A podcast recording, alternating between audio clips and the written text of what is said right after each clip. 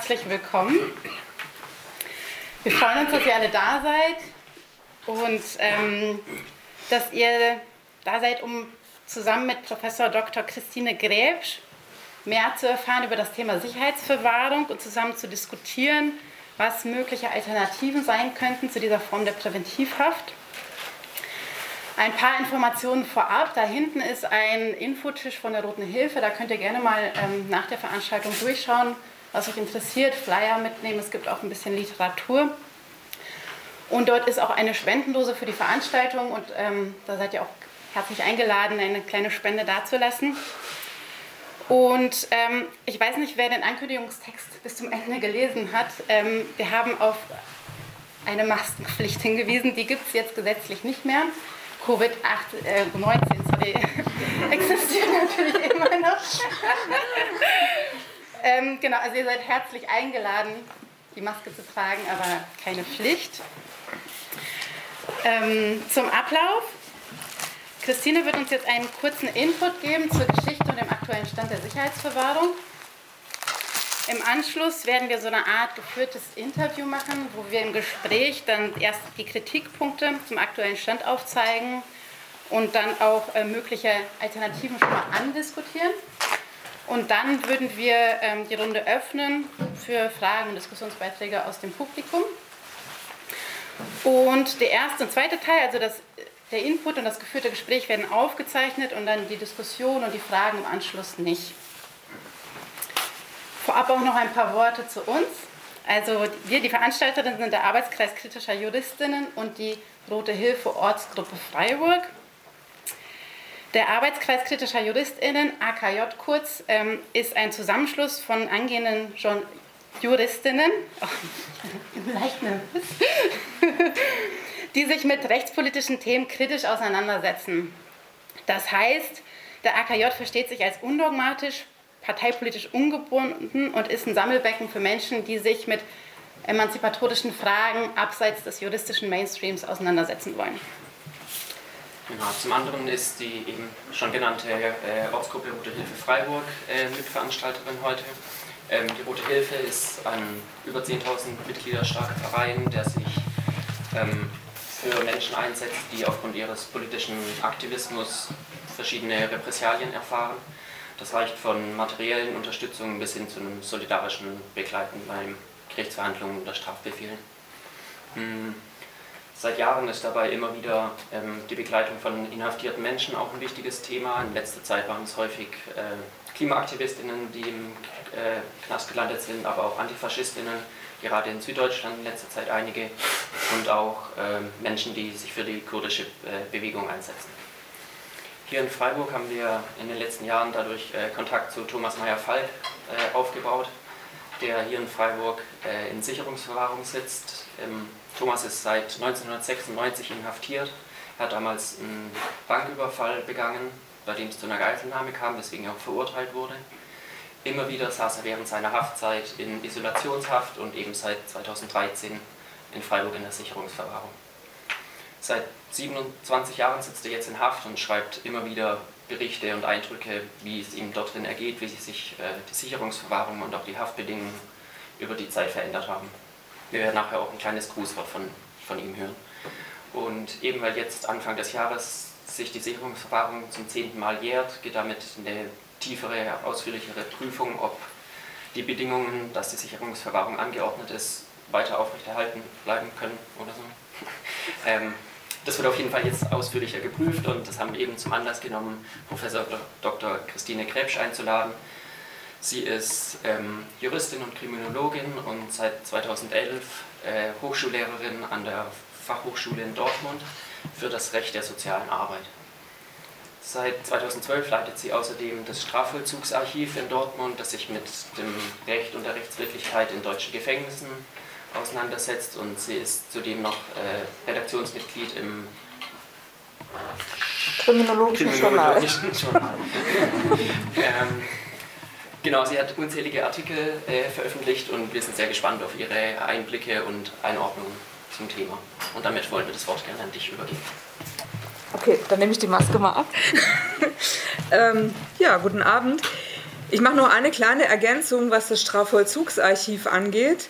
Ähm, also das ist zum einen ein Archiv, wo Bücher stehen und sowas und ähm, wir forschen auch und vor allem ähm, ist das von Johannes Feest vor etwa 40 Jahren gegründet worden und wir beantworten Briefe von Gefangenen, also Gefangene, die Rechtsfragen haben zum Strafvollzugsrecht und darüber hinaus, die beantworten wir kostenlos und dadurch kriegen wir auch immer so einen ganz guten Einblick, welche Probleme es gerade gibt. Und das ist dann auch immer die Basis für so Sachen wie heute Abend zum Beispiel. Ich habe auch noch eine Kanzlei, also ich vertrete auch noch einige Leute, also gerade auch einige Sicherungsverwahrte. Das ist außerdem dann auch Basis dafür, was ich hier so erzähle. So, ähm, jetzt fange ich mal damit an, ganz grundlegend, was Sicherungsverwahrung ist, damit wir wissen, dass wir alle über die gleiche Sache reden. Also Sicherungsverwahrung ist eine Freiheitsentziehung, die nach einer Strafe noch vollstreckt wird. Also man hat seine Strafe bis zum Ende verbüßt, die man für irgendwelche Taten bekommen hat. Und dann wird auf Grundlage von Sachverständigengutachten entschieden, dass diese Person weiterhin inhaftiert bleibt, weil sie gefährlich ist. Also wobei sie in aller Regel er ist. Also fast immer. Und um dort wieder rauszukommen, muss man de facto ein Gutachten haben, das sagt, dass man nicht mehr gefährlich ist. Es entscheiden zwar nicht die Sachverständigen, ob man drin bleibt oder nicht, sondern das entscheidet das Gericht. Aber das Gericht entscheidet auf Grundlage von Sachverständigengutachten und solange sich niemand findet, Sachverständiges findet, der oder die sagt, es kann eine Entlassung stattfinden, wird ein Gericht in aller Regel auch nicht sagen, ja gut, wir schreiten jetzt trotzdem zur Entlassung. So, und das deutet vielleicht schon an, warum es relativ schwierig ist, da wieder rauszukommen und warum wir über das Thema Wegsperren und zwar für immer reden. Die Sicherungsverwahrung ist in gewisser Weise für immer, insofern als sie zeitlich unbefristet ist und deswegen also für immer dauern kann. Aber sie ist natürlich insofern nicht für immer, als es immer wieder Überprüfungen gibt, also zum Beispiel einmal im Jahr oder wenn jemand zehn Jahre drin ist, alle neun Monate. Und dann äh, finden immer Begutachtungen statt und dann ist quasi so ein Dauerüberprüfungsprozess, der ähm, vielleicht irgendwie gut gemeint ist, aber der auch seine eigenen Nachteile hat, weil man eben permanent begutachtet wird. So, das ist, ist die Sicherungsverwahrung. Es gibt unterschiedliche Formen von Sicherungsverwahrung, aber ähm, die Sicherungsverwahrungen, die es heute gibt, da ist es so, dass ein Gericht zusammen mit der Verurteilung schon entscheiden muss, dass später Sicherungsverwahrung stattfinden wird, wenn nicht ähm, ein Wunder geschieht zwischendurch. So, also, das ist die Sicherungsverwahrung.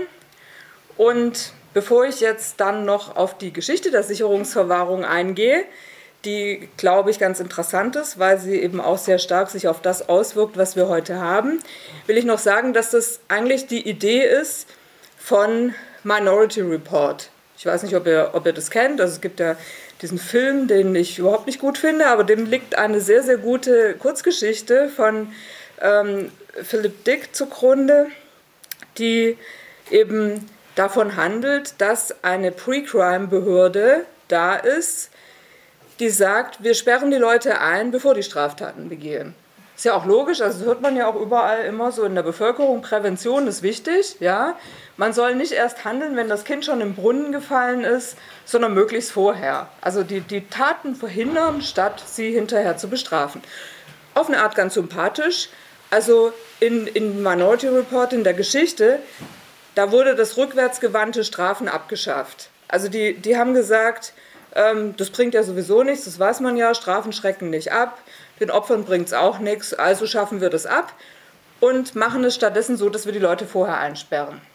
Ja, klingt toll, ähm, weil dann keine Straftaten mehr passieren, keine schweren. Allerdings ist es natürlich so, dass man ja irgendwie wissen muss, wen man einsperren muss. Und das ist eben das Problem. Und das ist bei der Sicherungsverwahrung genauso das Problem. Man muss ja irgendwie rausfinden, wer tatsächlich gefährlich sein wird und deswegen dann zu Recht eingesperrt ist. Und da ist jetzt das Problem, wenn man Leute einsperrt, auf Grundlage von Prognosen wird man niemals erfahren, ob die zu Recht eingesperrt sind, weil man ja nicht weiß, ob sie nur deswegen keine Taten begehen, weil sie eingesperrt sind, oder ob sie auch keine Taten begehen würden, wenn sie draußen wären. Und in der Geschichte von Minority Report, wie so oft, wird es dem Leiter der Pre-Crime-Behörde erst klar, als er dann selbst eben so eine Prognose kriegt und sich dann denkt, hä, wieso, ich ich würde doch gar keine Taten begehen. Ja? Und das sagen auch viele Sicherungsverwahrte. Also die sagen ganz oft, ich bin hier eingesperrt für Taten, die ich noch gar nicht begangen habe, die ich vielleicht irgendwann begehen könnte. Ja, manche sagen auch, ich habe jetzt ein paar gut. Und die, die Gefühlslage ist einfach so, ich bin zu Unrecht da drin, weil die meisten davon ausgehen, dass sie keine Taten mehr begehen werden. Und die wissen ja auch selbst nicht, ob sie es tun werden oder nicht. Also das ist ja auch, auch für einen selbst völlig offen. So, und wenn man jetzt aber diese Pre-Crime-Logik wirklich konsequent verfolgt und alle wegsperrt, die irgendwie gefährlich sein könnten, dann macht es überhaupt keinen Sinn, nur die Leute wegzusperren, die schon mal eine schwere Tat begangen haben oder mehrere, sondern eigentlich müsste man dann mal alle so durchscreenen und gucken, wie ist denn das hier? Wir machen jetzt mal ein paar Prognoseverfahren hier und dann sortieren wir ein paar Leute aus und sperren die mal weg, weil sieht nicht gut aus. Ja? Vielleicht bin ich dagegen, weil wenn ich mir diese Prognosegeschichten angucke, dann also passt da auch mal einiges auf mich und dann denke ich mir so, hä? Nee. Und ja, also das wäre aber eigentlich logisch, weil, weil eben ähm, die, die meisten schweren Straftaten von Menschen begangen werden, die vorher noch keine schwere Straftat begangen haben, weil einmal einfach immer das erste Mal ist. Und dann müsste man eben bei allen sozusagen gucken, tut man aber nicht. Man guckt nur bei denen, die vorher eben bestimmte Taten schon begangen haben. Und da ist die rechtliche Logik so, dass man damit hat man seine, sein Recht verwirkt auf ein ordentliches, freundliches Prognoseverfahren, bei dem erstmal davon ausgegangen würde, dass man nicht gefährlich ist. Sondern dann ähm, ist es de facto so, rechtlich steht das alles ganz anders drin, aber de facto ist es so, dass man irgendwie beweisen muss, dass man, dass man nichts mehr machen wird. So, und das ist ziemlich unmöglich, weil man ist ja da drin, also wie, wie soll man das machen? Das ist ähm, eine ziemlich schwierige Anforderung. Ja, und die Sicherungsverwahrung wurde von den Nationalsozialisten eingeführt mit dem Gesetz gegen gefährliche Gewohnheitsverbrecher. Es gab zwar vorher schon vor, also Vorläufer, Ideen, das zu machen. Das ist jetzt keine rein nationalsozialistische Idee, aber sie wurde eben doch dann von den Nationalsozialisten eingeführt. Und die Sicherungsverwahrung war in, in dieser Konzeption da, für die unverbesserlichen Gewohnheitsverbrecher. Also für die, bei denen man nichts mehr, mehr machen braucht, weil es sowieso aussichtslos ist. Unverbesserlich. Ja, keine Besserung in Sicht. Und ja, dann wurde die Sicherungsverwahrung eben ähm, mit einigen Veränderungen zwar, aber dann beibehalten nach, nach dem Zweiten Weltkrieg und wurde nicht als NS-typisches Unrecht eingestuft. Und so als, als ich studiert habe, so Ende der 80er, Anfang der 90er Jahre, da wurde diskutiert, ob man das Ding nicht abschaffen kann, weil da damals waren so 80, 90 Leute bundesweit in Sicherungsverwahrung. Hat man gesagt, naja, also ob, ob das jetzt für die Sicherheit erforderlich ist, dass die paar da weggesperrt sind. Und dann dann kam diese ganze Welle, ähm, in, in deren Zuge auch der, der Gerhard Schröder dann diese, diesen unsäglichen Satz gesagt hat mit dem Wegsperren und zwar für immer.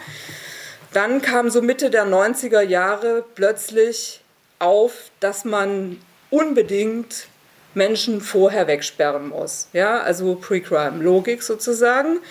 Und dann gab es einen, einen wirklich rasanten Gesetzgebungsprozess, in dem ständig alles verschärft wurde und man sich immer mehr der Logik genähert hat, Leute nachträglich in Sicherungsverwahrung zu nehmen. Also auch wenn das Gericht gar nicht gesagt hatte, da ist Sicherungsverwahrung erforderlich, hat man irgendwie gesagt, Naja, aber wenn man dann erst im Strafvollzug merkt, dass die noch gefährlich sind, Klammer auf, ich weiß nicht genau, woran man das merken soll, ja, aber okay, das war die Logik zu sagen, da muss man die drin behalten können. Und dann gab es einfach sehr viele Gesetzesänderungen, die ich jetzt nicht alle im Einzelnen aufführen möchte, ähm, aber bis hin dazu, dass man 2008 dann die nachträgliche Sicherungsverwahrung im Jugendstrafrecht eingeführt hat. Also mit der, mit der Idee, dass man junge Menschen beurteilen könnte während des Vollzugs und sagen könnte, ja, also die sind gefährlich, die müssen jetzt lieber drin bleiben.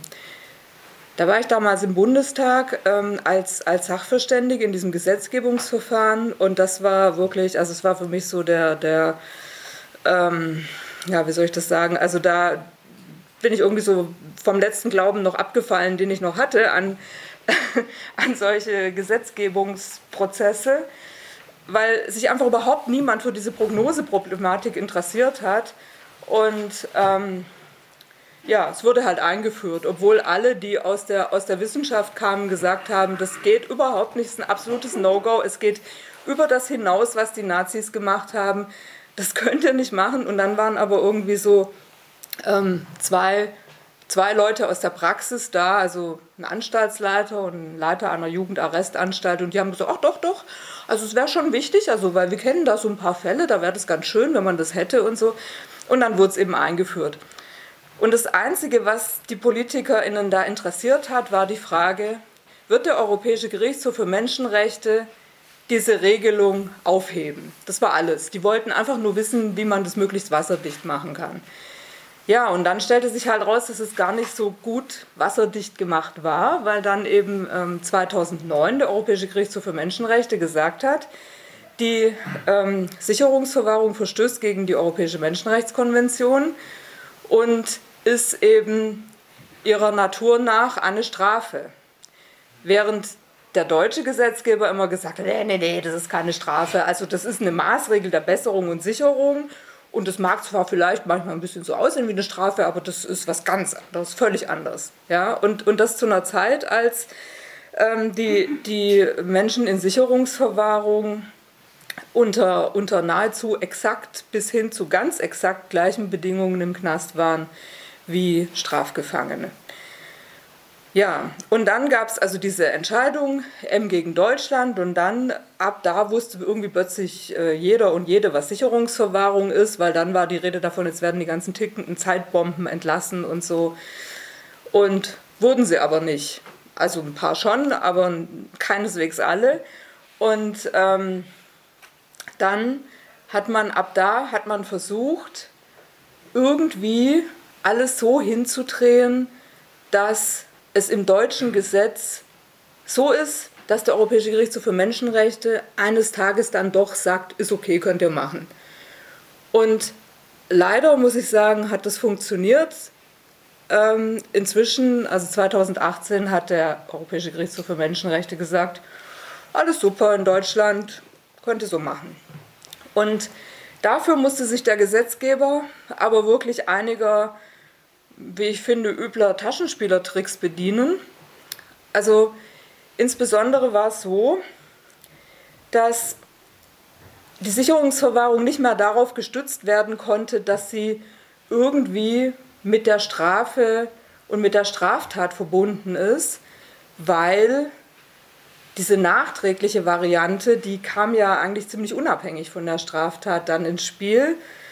Und dann hat man sich überlegt, wenn der EGMR das nicht akzeptiert, dass wir das irgendwie mit der Strafe verknüpfen und mit der Straftat, dann müssen wir uns irgendwas anderes überlegen. Und dann gibt es eben eine, eine Möglichkeit, noch Leuten die Freiheit zu entziehen nach der Europäischen Menschenrechtskonvention. Das sind Persons of Unsound Mind, ähm, also psychisch Gestörte oder wie auch immer man das übersetzen möchte ist nebenbei bemerkt komplett absurd, weil äh, die, das heißt, dass man Menschen aufgrund ihrer Erkrankung einsperren darf, was genau das Gegenteil dessen ist, was in der, dessen ist, was in der UN-Behindertenrechtskonvention steht. aber das steht in der Europäischen Menschenrechtskonvention so drin, dass man Persons of Unsound Mind einsperren darf. Also hat sich die deutsche Gesetzgebung bemüht, alles so zu stricken, dass, dass die Sicherungsverwahrung plötzlich sowas sein sollte, was der Therapie dient. Ja, weil klar, also wenn man Leute nicht einsperrt, weil sie eine Straftat begangen haben, sondern einsperrt, weil sie eine psychische Störung, Erkrankung oder was auch immer haben, dann muss natürlich das, was folgt, auch nicht Strafe sein, sondern Therapie. So, und da ab fortan wurde behauptet, dass Sicherungsverwahrung Therapie sei, was allerdings ziemlich schräg ist, weil wie gesagt, es wurde ja entwickelt für die unverbesserlichen Gewohnheitsverbrecher. Also genau das Gegenteil. Ja, also man hat, man hat aus, aus der Sicherungsverwahrung für unverbesserliche Gewohnheitsverbrecher plötzlich so eine Besserungsgeschichte gemacht und gesagt, so, wir behandeln hier alle und so. Und da gab es diverse komplizierte Schritte im Gesetzgebungsprozess und in der Rechtsprechung des Bundesverfassungsgerichts. Und das mündete eben am Ende darein, dass es ähm, dass von einer Regelung Gebrauch gemacht wurde, die im Therapieunterbringungsgesetz ursprünglich stand und bei der es ausdrücklich gesagt wurde, da steht ausdrücklich im Gesetz drin, wenn man ein Verbot der rückwirkenden Anwendung von Sicherungsverwahrung zu berücksichtigen hat, dann kann man die Person trotzdem einsperren, wenn sie eine psychische Störung hat. Also das ist so leuchtend deutlich, dass man versucht hat, die Rechtsprechung des Europäischen Gerichtshofs für Menschenrechte zu umgehen. Also es steht sogar wörtlich im Gesetz drin. Und trotzdem muss ich leider sagen, es hat funktioniert. Ähm, ich, war, ich war tatsächlich drei Monate beim Europäischen Gerichtshof für Menschenrechte. In der Zeit, als diese Entscheidung dann ergangen ist, Illenseer gegen Deutschland. Und das ist, es ist einfach unbeschreiblich, wie sich so ein europäisches Gericht ähm, wirklich von Deutschland Sachen vorsagen lässt, die so eindeutig absurd sind ähm, und die, die in diesem ganzen System, die das, das, das deutsche Strafrecht ausmacht, ja, also wir haben ja ein zweispuriges System, mit Strafen einerseits und Maßregeln der Besserung und Sicherung andererseits, die diesem System einfach komplett zuwiderlaufen. Und trotzdem hat der EGMR gesagt, alles cool. Wir haben jetzt gesehen, Deutschland macht unheimlich viel, ja, also ist ja auch viel passiert, also die Zellen sind größer geworden und solche Sachen, aber sind halt Zellen, sind größer, aber sind halt Zellen. Und ähm, dann wurde auch viel Personal eingestellt, ähm, also therapeutisches Personal. Und ja, jetzt ist, jetzt ist Therapie angesagt. Und das hat den EGMR erfreut. Und jetzt ist die Frage, erfreut es die Leute, die da drin sind? Und die Antwort ist nein, überhaupt nicht. Weil jetzt in dieser neuen Logik muss immer geguckt werden, ob die Person ein ausreichendes Therapieangebot bekommen hat. Das kontrollieren die Gerichte regelmäßig, zumindest theoretisch. In der Praxis ist es, also in meiner Praxis kann ich nur sagen, ist es ihnen ehrlich gesagt ziemlich egal, was da passiert. Ähm, es wird auch nicht ordentlich Beweis erhoben darüber, sondern es wird nur so gesagt, oh, es wird schon alles, ist schon gut, ist, ist okay, ist gut, was die Anstalt macht. So, und dann ergibt sich das Problem, dass man ja schon manchmal geltend machen kann, dass irgendwas nicht geschehen ist, was an, an Therapie hätte geschehen müssen. Es passiert sehr oft was nicht, schon deswegen, weil es oft gar kein Personal gibt, weil es keine ausreichend individualisierten Angebote gibt, die es eigentlich geben müsste. Und dann läuft immer der gleiche Mechanismus ab. Wer ist jetzt schuld, dass es nicht geklappt hat?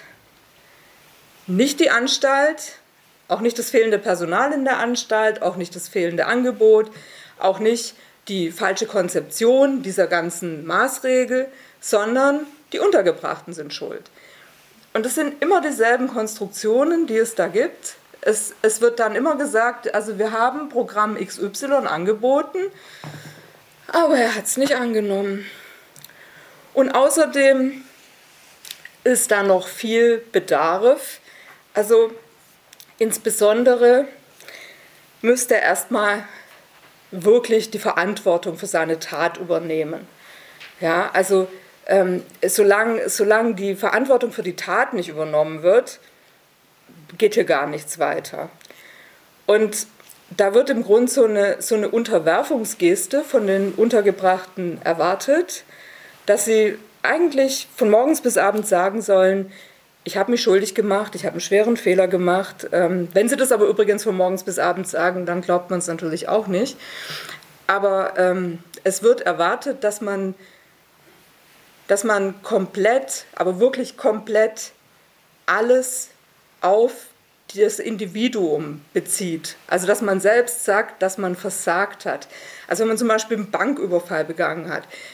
Ich nehme mal an, hier im Raum sind einige, die sich vorstellen können, dass es viele Gründe gibt, warum jemand einen Banküberfall begeht. Darunter auch ökonomische Gründe, gesellschaftliche Gründe und so weiter. Aber auch individuelle Gründe, natürlich. Aber es sind allein die individuellen Gründe, die zählen. Allein. Sobald man sagt, also ich habe zum Beispiel einen, einen Mandanten, der hat einen Banküberfall begangen oder eigentlich mehrere, hat aber nie Gewalt angewandt, sondern hatte nur eine Spielzeugwaffe im, im Hosenbund. Ich weiß, das ist auch Gewalt aus der Opferperspektive und so weiter, aber er hat nie direkte Gewalt angewandt. Ähm, und also der muss zum Beispiel immer sagen, dass er das gemacht hat, weil er versagt hat, weil er als Individuum zum Beispiel zu hohe Ansprüche gehabt hat an seine wirtschaftliche Situation. Und was, was wir gesagt haben im Prozess ist, naja, also der ist sechs Monate vorher entlassen worden, ohne jede Entlassungsvorbereitung, komplett nichts. Ja? Und wir haben sogar noch versucht, gerichtlich durchzusetzen, die Entlassungsvorbereitung.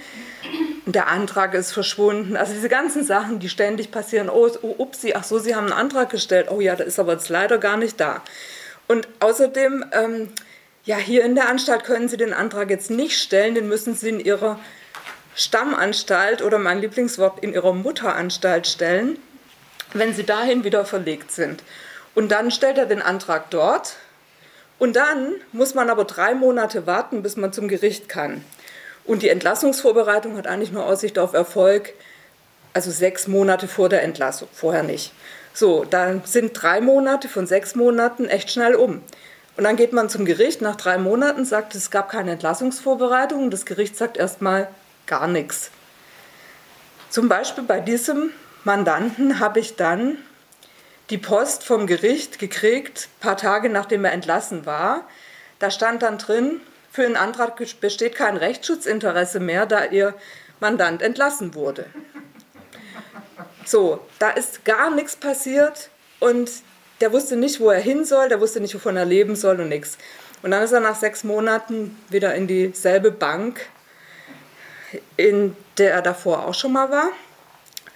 Und jetzt muss er aber bei Gericht alles auf sich nehmen. Ne? Also diese, diese Argumentation mit der fehlenden Entlassungsvorbereitung, ich fürchte, die hat ihm ein Jahr Strafe mehr eingebracht. Und außerdem hat er auch noch Sicherungsverwahrung gekriegt weil er die Verantwortung auf andere ablagert, abschiebt. Ja? Er muss die Verantwortung selbst übernehmen. Und also jedes Argument, das ökonomisch, gesellschaftlich ist, wird einfach negiert. Knast ist die, also die, die Hauptfunktion des Strafrechts ist sowieso die Individualisierung sozialer Probleme. Ja? Und ähm, das passiert in der Sicherungsverwahrung jeden Tag, indem auf die Individuen eingewirkt wird, dass sie die Verantwortung übernehmen sollen und dass sie zu ihren Taten stehen sollen, obwohl man aus der Forschung weiß, dass das gar nicht nötig ist. Also es wird immer so argumentiert, sie müssen, das, sie müssen da dazu stehen, weil sonst äh, können sie nicht äh, einen, einen Rückfallpräventionsplan machen und dann werden sie wieder rückfällig. Das stimmt aber nicht. Das weiß man aus der Forschung, dass es nicht notwendig ist, dass man sich komplett nackig macht und dass man alles gesteht und dass man sich unterwirft und so weiter. Aber das ist enorm stark, obwohl man eigentlich weiß, dass es keine Rolle spielen darf. So, und, und das ist die Situation, mit der die eben täglich konfrontiert sind, dass sie, dass sie ständig eben unter dem, dem Druck stehen, diese Individualisierung selbst vornehmen zu müssen. Und wenn man sich jetzt wehrt gegen die ganze Geschichte, indem man zum Beispiel zum Gericht geht, ähm, dann wird das auch als, als Rückschritt gesehen, als dass man eben die Verantwortung nicht übernimmt, sondern wieder die Justiz verantwortlich macht, dass man sich als Opfer der Justiz sieht, das ist eine sehr berühmte, äh, berüchtigte Formulierung, dass man justizfeindlich ist, was ich auch nicht so ganz verstehe, weil die machen ja ständig Gebrauch von der Justiz, also sind aber trotzdem justizfeindlich und so weiter. Und diese, diese Situation, aus der kommt man irgendwie nicht raus, im wahrsten Sinne des Wortes. Und ich weiß ehrlich gesagt auch nicht, wie man es machen soll. Ne? Also mit, mit kompletter Unterwerfung vielleicht, weiß ich nicht. Selbst die komplette Unterwerfung ist nicht so einfach, weil also dann mich Leute fragen, sagen, soll ich jetzt die Tat gestehen, obwohl es gar nicht so war, aber was soll ich denn da jetzt erzählen? Ja? Also das bringt es ja auch nicht ist, glaube ich, vielleicht offensichtlich. Ja, und also das ist so das Szenario, das, das mir jetzt in den, in den gut zehn Jahren begegnet, seit dem Umbau der Sicherungsverwahrung in so eine Therapieeinrichtung. Und dazu kommt noch, dass das Personal, das dort vor Ort ist, das sind meistens sehr, sehr junge Frauen meistens, direkt von der Uni. Und ähm, oft bleiben die auch nicht lang. Und es ist, es ist für die, die Untergebrachten und auch für die Gefangenen, denen die Sicherungsverwahrung erst noch droht, in aller Regel sehr, sehr schwierig, da so eine Therapiebindung aufzubauen. Gibt es aber auch, dass es gut läuft. Und dann ähm, machen die sehr oft die Erfahrung, dass genau die Personen dann aber wieder gehen und ähm, der Anstalt den Rücken kehren. So, also das so als, als groben Einblick vielleicht, ähm, womit äh, ich mich den ganzen Tag rumschlag und natürlich erst recht die Leute, die es betrifft. War jetzt keine ganze halbe Stunde, aber. ja, danke schön.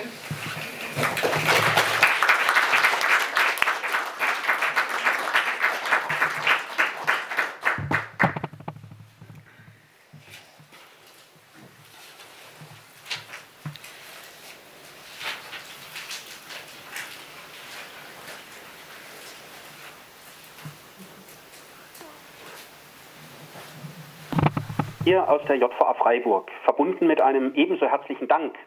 Zum einen an die VeranstalterInnen, zum anderen an Sie, das Publikum, für die Möglichkeit, eine Vorbemerkung machen zu dürfen. Eine Vorbemerkung aus der Perspektive eines Menschen, der seit 2013 selbst in der Sicherungsverwahrung lebt. Unstreitig haben sich die materiellen und personellen Verhältnisse in der Sicherungsverwahrung seit Inkrafttreten der Reform im Sommer 2013 verbessert. Nur zwei Aspekte greife ich heraus. Erstens, die Zellen, in denen wir leben. Vor der Reform circa 8 Quadratmeter groß, sind sie seit 2013 hier in Freiburg 14 Quadratmeter groß. In anderen Bundesländern sogar über 20 Quadratmeter, dies nur am Rande. Und zweitens sind in personeller Hinsicht die Verbesserungen eklatant. Ich habe es mal umgerechnet hier auf die Größe dieses Veranstaltungsraumes, wo, wie ich gehört habe, um die 60 Menschen Platz haben sollen. Der Mindeststandard für sogenannte sozialtherapeutische Abteilungen im Strafvollzug wo also therapeutisch besonders intensiv mit den Strafgefangenen gearbeitet werden soll, beträgt 6 zu 60. Es stünden also hier vor dem Publikum sechs Menschen des sozialen Dienstes und sechs Menschen des pädagogischen Dienstes, summa summarum zwölf Fachkräfte. Im normalen Strafvollzugsalltag sieht es düsterer aus. Es stünden hier weniger als zwei Menschen, denn im normalen Strafvollzug sprechen wir von einem Fachdienste-Personalschlüssel von einer Fachperson zu 90, manchmal auch zu 100 Insassinnen oder Insassen. Die Sicherungsverwahrung bewegt sich zwischen diesen beiden Polen und großzügig zugunsten der Justiz gerundet stünden vor uns acht Fachleute, vier des sozialen Dienstes und vier des psychologischen Dienstes. Trotz dieser personellen Ausstattung leben jedoch viele der Sicherungsverwahrten zurückgezogen, resignierend, von tiefer Hoffnungslosigkeit erfüllt in ihren Zellen. Denn die gesetzlich jährlich vorgeschriebenen Prüfungen, ob nicht vielleicht doch eine Entlassung möglich ist, enden fast ausnahmslos mit der Entscheidung, dass die Verwahrung fortzudauern hat. Gelegentlich entlädt sich die Perspektiv- und Hoffnungslosigkeit in Aggressionen. Viele der Untergebrachten erhalten Psychopharmaka oder konsumieren Betäubungsmittel, um die Situation erträglich zu gestalten. Dazu prägen immer wieder Todesfälle, schwere Erkrankungen und Siechtum das Erleben der Insassen. Ja, ich weiß und wir Insassen wissen, auch bei Ihnen vor den Mauern wird gestorben, Menschen erkranken oder Menschen siechen vor sich hin. Aber speziell in den Trakten der Sicherungsverwahrung sehen wir Bewohnende in den Gesichtern der hier Sterbenden, der hier Erkrankenden und Dahinsiechenden unsere je eigene, ganz konkrete Zukunft. Eine Zukunft, die die wahrscheinlichste ist.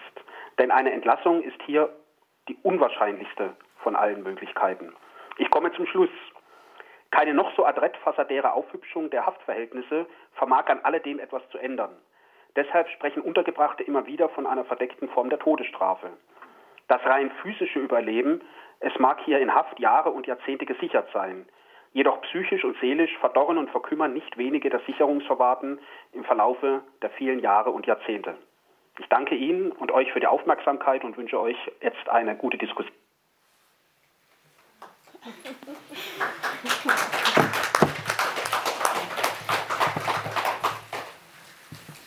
Was dazu hinzufügen, so der Kommentar von Thomas?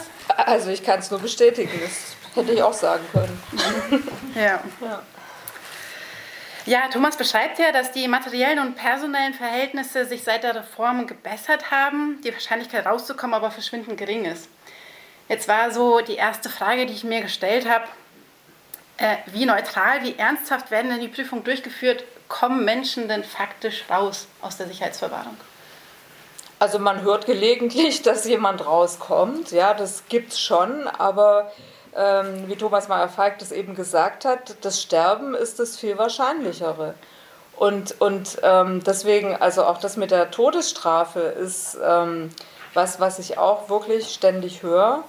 Und was ich auch ständig höre, ist ähm, so, ich will mir nur noch meinem Leben ein Ende setzen und so weiter. Ähm, und ich kann die Todesstrafe ja selbst vollstrecken. So, der Staat macht es ja nicht mehr, aber bringt mich dazu, dass ich selbst tun soll.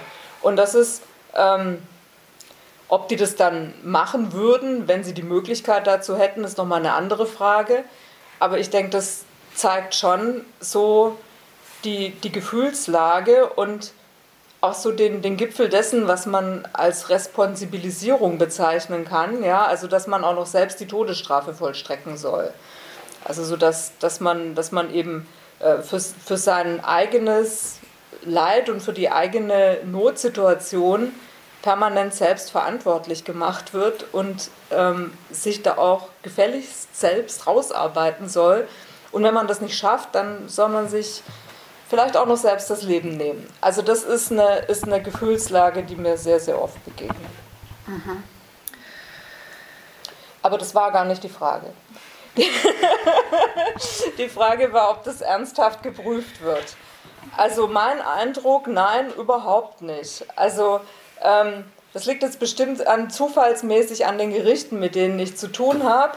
Aber ähm, ich habe das Gefühl, es interessiert in keiner Weise. Es ist eh schon klar, was dabei rauskommt.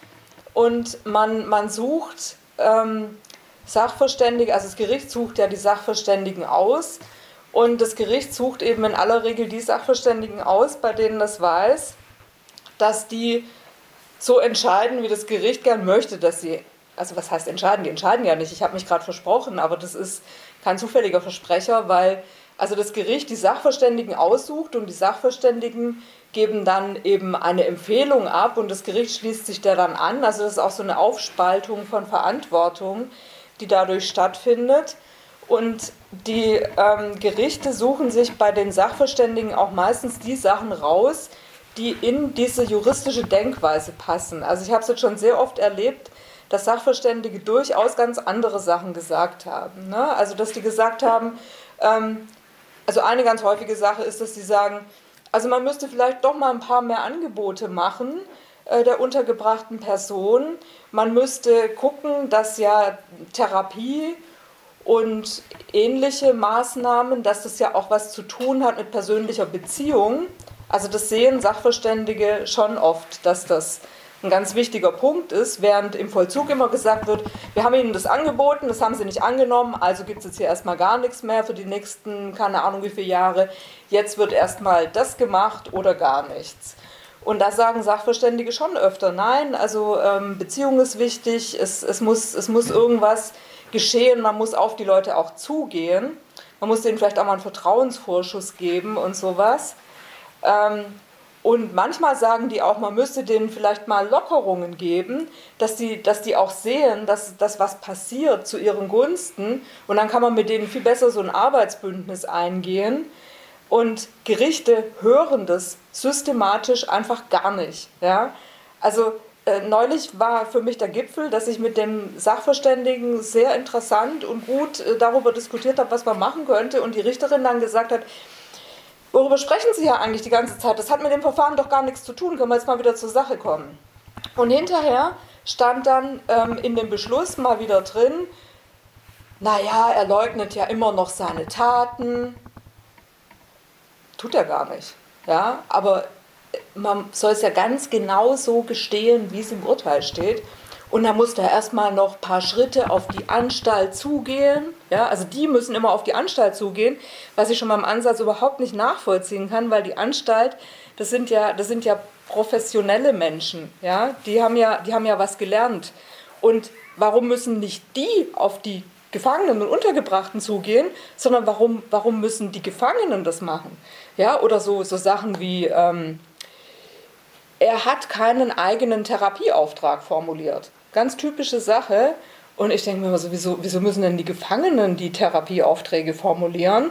Das sind auch meistens ja Leute, die nicht studiert haben und, und die, die es auch nicht gewohnt sind, irgendwie sich, sich, die nicht ihr Leben lang sich irgendwie verkopft mit ihren Emotionen und so weiter befasst haben. Und von denen wird es dann aber plötzlich verlangt, dass sie das tun. Und da ist auch so ein Lieblingsbeispiel von mir, dass ein Mandant von mir zu mir gesagt hat, ich war jetzt bei dem BPS, Behandlungsprogramm für Sexualstraftäter, äh, ich habe das jetzt durch. Und ich so, hä, das kann doch gar nicht sein. Also wir haben uns doch jetzt erst kürzlich gesehen und da haben sie doch noch gar nicht damit angefangen gehabt. Und da hat er gedacht, wenn er da mal hingeht, also wie so dieser blöde alte Witz irgendwie, ähm, ich muss nochmal in die Schule am ersten Schultag, der Lehrer ist nicht fertig geworden. Ja, also so hat wirklich einer gedacht, das war's jetzt. Weil er sich überhaupt nicht vorstellen konnte, was man über so lange Zeit da sprechen soll. Ne? Und also das passt einfach überhaupt nicht zusammen und wird auch nie zusammenkommen können. Mhm. War aber auch nicht die Frage, oder war das? Doch, doch, das passt schon ganz gut. ähm, ja, das, worauf du ja eingehst oder was du auch geschrieben hast, ähm, ist, dass die Schuld für mangelnde Behandlungserfolge den betroffenen Individuen zugeschrieben werden. Und du sagst weiter, dass sich das in eine neoliberale Kriminalpolitik einfügt die die gesellschaftlich und ökonomisch Ausgeschlossenen für ihre Situation selbst verantwortlich macht. Ja. Ich finde diesen Aspekt ganz interessant mit dieser neoliberalen Kriminalpolitik, weil das ja schon eine Systemkritik impliziert. Und jetzt ähm, meine tendenziöse Frage. Ähm, ist deiner Meinung nach der Justizapparat denn reformierbar? Oh Gott. oh Gott, was weiß ich? Also keine Ahnung. Ähm, also, ich weiß es nicht. Also, das, das ist wirklich, ähm, keine Ahnung. Ob der Justizapparat, also nicht, nicht das Gefängnissystem, mhm. sondern der Justizapparat reformierbar ist, Vielleicht schon. Also ich, ich hätte schon ganz gern, dass wir irgendwas haben. Also ich, ich brauche nicht unbedingt Gefängnisse. Ja, also vielleicht sowas, wo man mal kurz jemand irgendwie unterbringen kann. Aber eine Justiz, eine Justiz in irgendeiner Form hätte ich, glaube ich, schon gern. Weil ich möchte nicht so gern ähm, irgendwie, dass zum Beispiel, es wird ja jetzt immer gefordert, soziale Arbeit statt Polizei und Justiz und so. Aber da ich ja selbst die SozialarbeiterInnen ausbilde, möchte ich gar nicht, dass die dann äh, irgendwie ähm, mit, mit ihrer, also wir haben, wir haben das erforscht, in ein Drittel der Fälle können die sich die Todesstrafe vorstellen, ja. haben wir an, an sieben Hochschulen erforscht. Ist bei Jurastudis auch so, aber ist bei sozialer Arbeit auch so. Und das sehe ich noch nicht, dass das dann besser ist, was dabei rauskommt. Also Justiz hat auch Vorteile. Also so formalisierte Verfahren, in denen man Rechte hat, finde ich gut. Und deswegen würde ich da schon erstmal versuchen, das zu reformieren, ehrlich gesagt. Können wir ja morgen anfangen und dann vielleicht wird es irgendwann was. Okay. ja, ja, zur Umsetzung kommen wir gleich noch. Äh, ich würde gerne noch bleiben bei dieser Systemkritik, weil ähm, Teil, was du ja auch angesprochen hast mit der Abschaffung von Gefängnissen oder von der Polizei, da ja auch was aufgedeckt wird, nämlich ähm, der Rassismus und Klassismus, der dem System inhärent, inhärent ist. Äh, hast du da Beispiele oder kannst du da mehr zu sagen? Ähm, ja, ich meine, also da muss man nur einfach mal in die Gefängnisse gucken, wer sitzt da. Ja, da, da, sitzen, da sitzen Menschen ohne, ohne oder mit geringfügiger ähm, schulischer und beruflicher Ausbildung. Da sitzen viele, die äh, nicht lesen und schreiben können. Da sitzen viele mit einer anderen als der deutschen Staatsangehörigkeit. Und da sitzen vor allem ganz viele Menschen, die arm sind. Und also in letzter Zeit ist das ja so ein bisschen vermehrt diskutiert worden, zum Glück. Also insbesondere dank äh, Ronen Steinkes Buch ähm, über die neue Klassenjustiz. Ob die so neu ist, ist eine andere Frage. Aber ähm, dadurch ist da sehr viel in Bewegung gekommen und er hat das, finde ich, sehr, sehr gut beschrieben, wie ich das auch immer wahrgenommen habe, dass eigentlich diese, diese ganz kleinen Fälle für die Justiz, ganz kleinen Fälle, bei denen irgendjemand so eine kleine Geldstrafe kriegt, immer wieder was da, was da für dramatische Lebenssituationen dahinter stecken, für die man sich überhaupt nicht interessiert seitens der Justiz und die diese Personen auch in aller Regel nicht wirklich geltend machen können. Während wenn jetzt jemand ähm, Wohlhabendes, Gebildetes und so weiter vor Gericht kommt, dann ähm, gibt es da ganz andere Möglichkeiten, sich zu verteidigen und dann ähm, ist es schon so, dass man die ganze Sache so kompliziert machen kann, also mit Absicht oder es passiert auch einfach so, dass das Verfahren so kompliziert ist, dass es am Ende wegen Verjährung eingestellt werden muss. Ja, oder dass man nur einen ganz kleinen Teil verfolgen kann. Also das sind so, ich weiß nicht, da, da könnte man jetzt eine Million Sachen dazu sagen. Ein anderes Ding ist natürlich, wer wird, wer wird von der Polizei verfolgt? Wer wird angezeigt. Also das, das weiß man alles, dass das eben immer, immer dieselben sind sozusagen. Also schon Johannes Feest, ähm, von dem ich auch das Strafvollzugsarchiv übernommen habe, ist ein Polizeiwagen in München mitgefahren und hat äh, die, die Logik des Verdachts eben ähm, erforscht. Also wie, wie Polizei Verdacht erzeugt und damit eben Leute zu Verdächtigen macht und andere eben nicht. Und dann ein ganz wichtiges Thema ist mir in dem Zusammenhang auch das Migrationsrecht. Also dadurch, dass, es, dass wir Gesetze haben, die ähm, für Nichtdeutsche eben den, den Aufenthalt erstmal verboten sein lassen, es sei denn, er wird ausdrücklich erlaubt.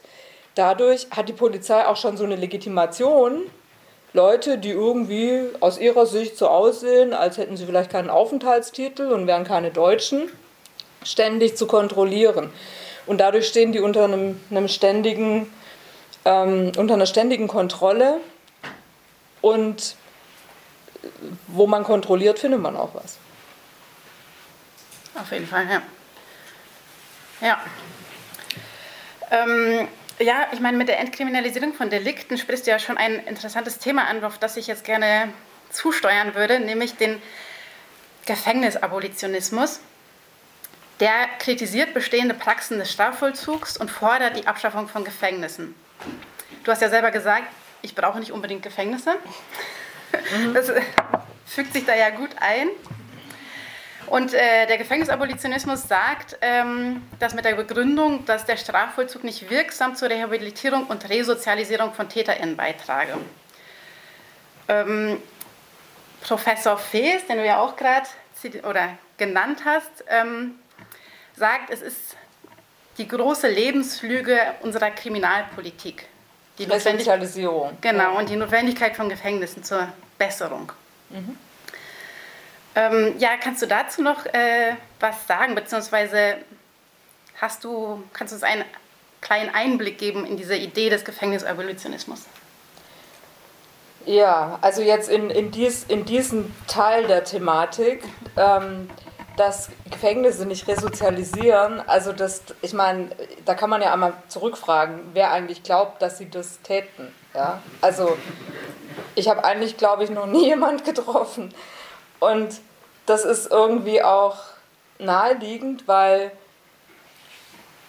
die Institution ist schon da. Also wir haben da so ein altes Gebäude, ja, in dem drin Mittelalter herrscht, ähm, technologiemäßig zum Beispiel. Und dann versuchen wir jetzt erklär zu erklären, warum wir das weiter brauchen. Und dann ähm, nennt man das irgendwie, wie, wie, hat er das vorhin gesagt? Also man kann das, man kann das alles ganz schön ähm, benennen und erklären. Und das ist ja sowieso die Haupttätigkeit eigentlich von, von JuristInnen, ist ja, ich benenne es einfach um. Ja? Das, ist ja, das ist ja das Tolle am Recht. Also man gibt dem einfach einen anderen Namen und schon ist es was anderes. Ja? Dann ist es nicht mehr unverbesserliche Gewohnheitsverbrecher, sondern Therapie. Und dann ist es nicht mehr Strafe, sondern Resozialisierung. Aber die Idee ist ja schon im Ansatz absurd. Also Leute aus der Gesellschaft rauszunehmen, um sie in die Gesellschaft einzugliedern, das ist ja irgendwie offensichtlich, dass das nicht so gut funktioniert, funktionieren kann. Und also ich kann als Beispiel sagen, als ich als Studentin in Knast gegangen bin, ähm, in dem Projekt von Johannes Feest, um Rechtsberatung für Gefangene anzubieten, da habe ich damals wirklich gedacht, Gefangene, die im, im Knast sitzen, denken den ganzen Tag über ihre Taten nach. Das war so meine Vorstellung irgendwie. Und ich dachte, es wird alles schon in Ordnung sein. Also bei mir ist der Rechtsstaat auch nicht besonders böse begegnet und dann habe ich irgendwie gedacht, ja, das hat schon seine Ordnung so. Und dann kam ich dahin und, und dann habe ich gesehen, die sind den ganzen Tag mit ganz anderen Sachen beschäftigt. Und sie sind vor allem damit beschäftigt, Klammer auf, was ihnen dann auch immer wieder vorgeworfen wird, was ihnen eigentlich für Ungerechtigkeiten passieren. Ja, und dann geht man aber hin und sagt, ja, äh, du darfst dich nicht die ganze Zeit damit beschäftigen, dass du Opfer der Justiz bist. Aber natürlich beschäftigt man sich damit. Und es, es gibt inzwischen auch ähm, Forschung, die, die besagt, dass wenn man mit Gefangenen fair umgeht, sodass sie das selbst als fair wahrnehmen, dann wirkt sich das positiv in 100 Hinsichten aus, bis hin zum Rückfall. Also, dass einfach, aber das ist ja eigentlich auch ganz banal. Also das habe ich damals schon als Studentin gedacht, dass ich da reinging. Wenn ich, wenn ich Menschen irgendwie beibringen möchte, dass sie sich an Gesetze halten, dann kann ich das doch nur machen, wenn ich als Anstalt eben mich selbst auch an Gesetze halte. Also lernen durch Vorbild, ja. Also so habe ich meine Tochter erzogen, so habe ich das auch gelernt, ja. Also ich brauche nicht lange irgendwas beten, runterbeten, was, was man jetzt bitte machen soll, sondern ich muss einfach selbst so sein, wie ich möchte, dass äh, die anderen sind. Und das passiert ja überhaupt nicht. Also gar nicht. Also ich habe das da halt schon so mitgekriegt, die beantragen irgendwas und das, es, sie werden überhaupt nicht ernst genommen. Und allein das Warten lassen im Knast ist so ein so ein Instrument, dass man irgendwas beantragt und dass man nicht weiß, kriege ich eine Antwort, wann kriege ich eine Antwort, was kriege ich für eine Antwort, warum hat der andere schon lange eine Antwort gekriegt und ich noch nicht und so. Und diese, diese Ungerechtigkeitsgefühle, die da richtig systematisch produziert werden, die halte ich für so kontraproduktiv, dass ich glaube, dass da keinerlei positive Resozialisierung möglich ist. Mhm. Und ich glaube auch nicht, dass man das reformieren kann. Und ähm, der Gefängnisabolitionismus will das ja auch nicht reformieren, sondern abschaffen. Mhm. Ähm, was sind denn da so Forderungen? Also die Entkriminalisierung von Delikten hatten wir ja gerade schon angesprochen. Jetzt hast du gesagt, dass äh, so andere Konzepte, zum Beispiel mehr Sozialarbeiterinnen einzubinden, nicht zwingend ähm, förderlich sein muss. Ja, kommt darauf an, wie man, ja. wie man das macht. Also da, da gibt es schon, gibt's schon ganz gute Ideen, ähm, die mehr darauf hinauslaufen, dass man ähm, zum Beispiel mit sozialer Arbeit guckt, welche, welche Lebenslagen haben die Leute und was kann man ähm, tun, um die zu verbessern. Also zu verbessern in dem Sinn, dass man das tut, was aus Sicht der Menschen selbst ihre Lage verbessert. Typische soziale Arbeit. Also das fände ich ganz gut. Ich habe jetzt mehr so daran gedacht, ähm, was ich nicht so gut fände, wären jetzt so ähm, völlig ähm, freie ähm, ja, Restorative Justice Verfahren, also hier Täter-Opfer-Ausgleich, wo dann nur ähm,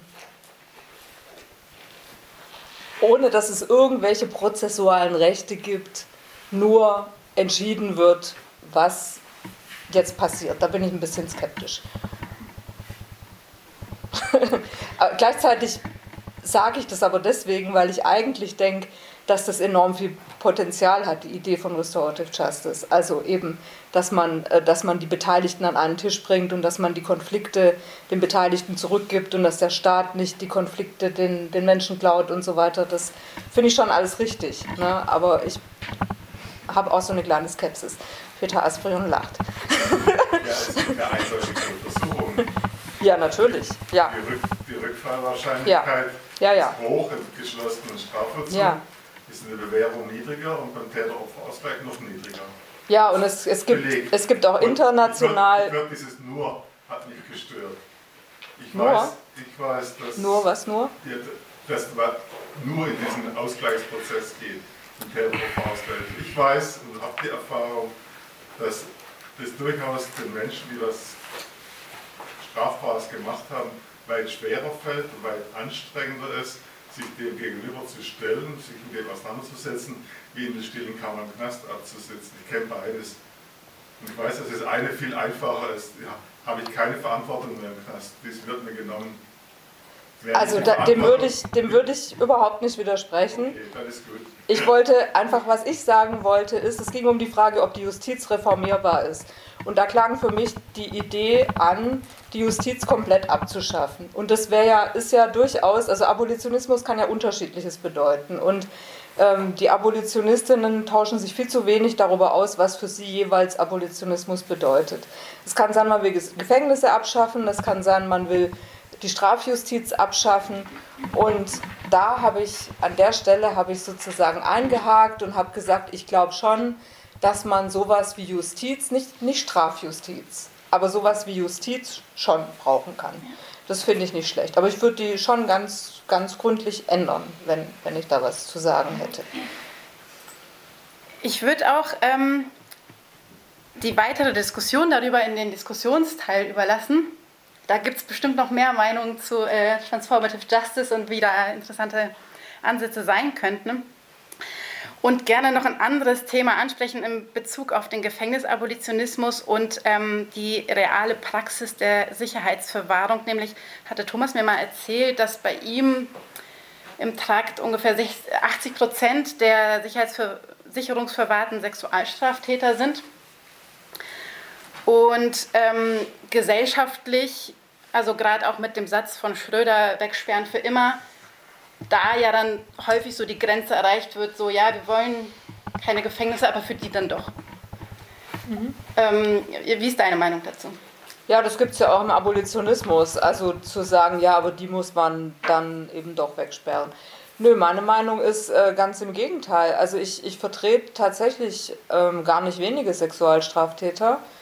Und gerade da sehe ich, dass also sehr häufig diese, diese Taten aus, aus, einer, aus einer Ohnmachtssituation heraus begangen werden. Und wenn man dann den ganzen Tag gedemütigt wird in Haft, glaube ich nicht, dass das Aussicht auf Erfolg hat. Und das, was ich gerade beschrieben habe, in der Sicherungsverwahrung sind ja auch sehr viele Sexualstraftäter, diese Art und Weise von Therapie, ähm, die halte ich für kontraproduktiv. Und auch da ist es natürlich so, dass ähm, vielleicht nicht so ganz offensichtlich wie bei ähm, ökonomisch motivierten Delikten man ja auch sagen kann, dass es eben gesellschaftliche Bedingungen sind, die Sexualstraftaten hervorbringen. Und da wird aber sehr selten drüber nachgedacht, was die eigentlich sind. Und es ist jetzt auch ein bisschen sehr abstrakt, das gebe ich zu, wenn ich sage, man müsse irgendwie patriarchale Verhältnisse abschaffen oder sowas. Aber ähm, Tatsache ist eben, dass, dass dieses ganze Knastsystem eben schon dazu führt, dass man sowas überhaupt nicht mehr denkt, weil man eben alles auf das Individuum ähm, fixiert und, und ja, dann eben die, die Ohnmacht derjenigen eigentlich eher steigert. Ja, also ich bin da auf jeden Fall ganz bei dir, das Patriarchat abzuschaffen. Das machen wir dann als Ja, guter, guter Ansatz. Ähm, damit äh, würde ich, glaube ich, einfach äh, übergehen zu Praxisbeispielen. Ich weiß nicht, ob es Praxisbeispiele gibt für Alternativen oder ob du welche kennst, aber wenn, dann ähm, wäre ich neugierig. Alternativen jetzt ähm, zur Sicherungsverwahrung. Ja.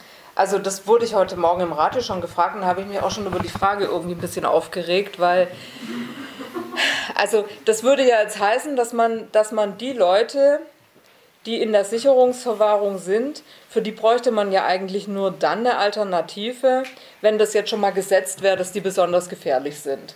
Ne, dann, dann würde ich sagen, ja, wenn, wenn man das wüsste, dann würde ich sagen, ja, dann überlegen wir uns jetzt für die Leute eine Alternative.